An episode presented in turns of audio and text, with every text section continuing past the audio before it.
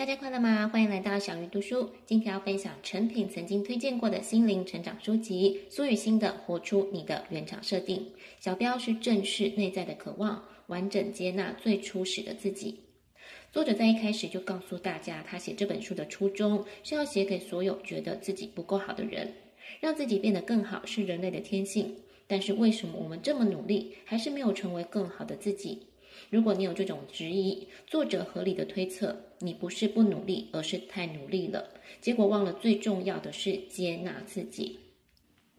接纳自己有三个步骤，第一个是要诚实的认识自己，不是包装过想象中的自己，是把你爱的、不爱的通通抱进来。第二步是要把你所经历的境遇，好的、坏的，都用来更深刻的认识自己。第三步是透过前面两个步骤，更认识自己之后，跟随着你的特质，发挥你的天赋，并且要有勇气去卓越属于你的原厂设定。作者提醒大家，想要更完美之前，要先谈一谈那一些心中的魔兽。所谓的魔兽，就是不被我们接纳的部分，而这些部分越会钳制我们的人生。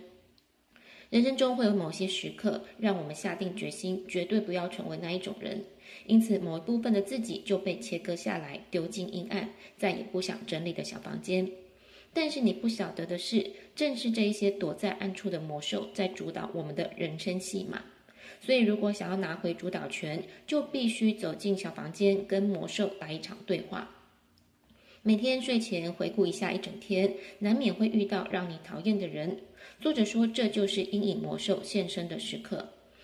你所厌恶的一切都在你自己之中，无论是没有礼貌的大叔、自以为是的老板、阿谀奉承的同事等，其实你通通都有。是的，这些不一定是你展现出来的你，但是很有可能，如果我们的人生际遇偏离了轨道，就会展现这些特质。当我们对某些情绪、行为感到焦虑，就会通通推脱给外界，这就是所谓的投射。这是一种防卫的机制，目的是要让我们自己好过一点。有时候，阴影魔兽未必是大多数人都讨厌的特质，只要是你不接纳的，就算是连快乐、享受等行为，都可能被你关进小房间，进而限制我们活出自己完整性的自由。除了遇到讨厌的人可以让你发掘自己的阴影魔兽，当你想要给别人建议的时候，也是一个很好的时机。下次当你急着想要给别人建议的时候，可以先安静下来，回到内心，感受这句话其实是在对自己说，还是对方真的需要建议。另外，我们都有被责骂的时候，无论有没有道理，或者是不是针对你，一旦你对某些词汇有激烈的情绪反应，甚至想要开口反驳，这就是阴影魔兽现身的时刻。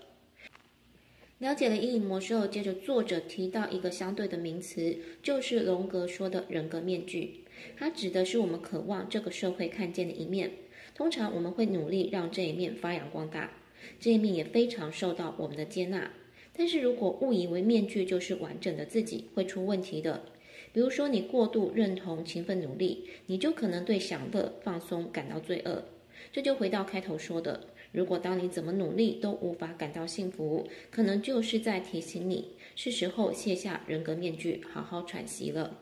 有时候我们虽然很努力，但是很容易因为别人的评价而觉得不舒服。虽然我们不能做到不在乎别人的看法，但我们可以试着练习，不把失败跟挫折跟自己的价值观连接在一起。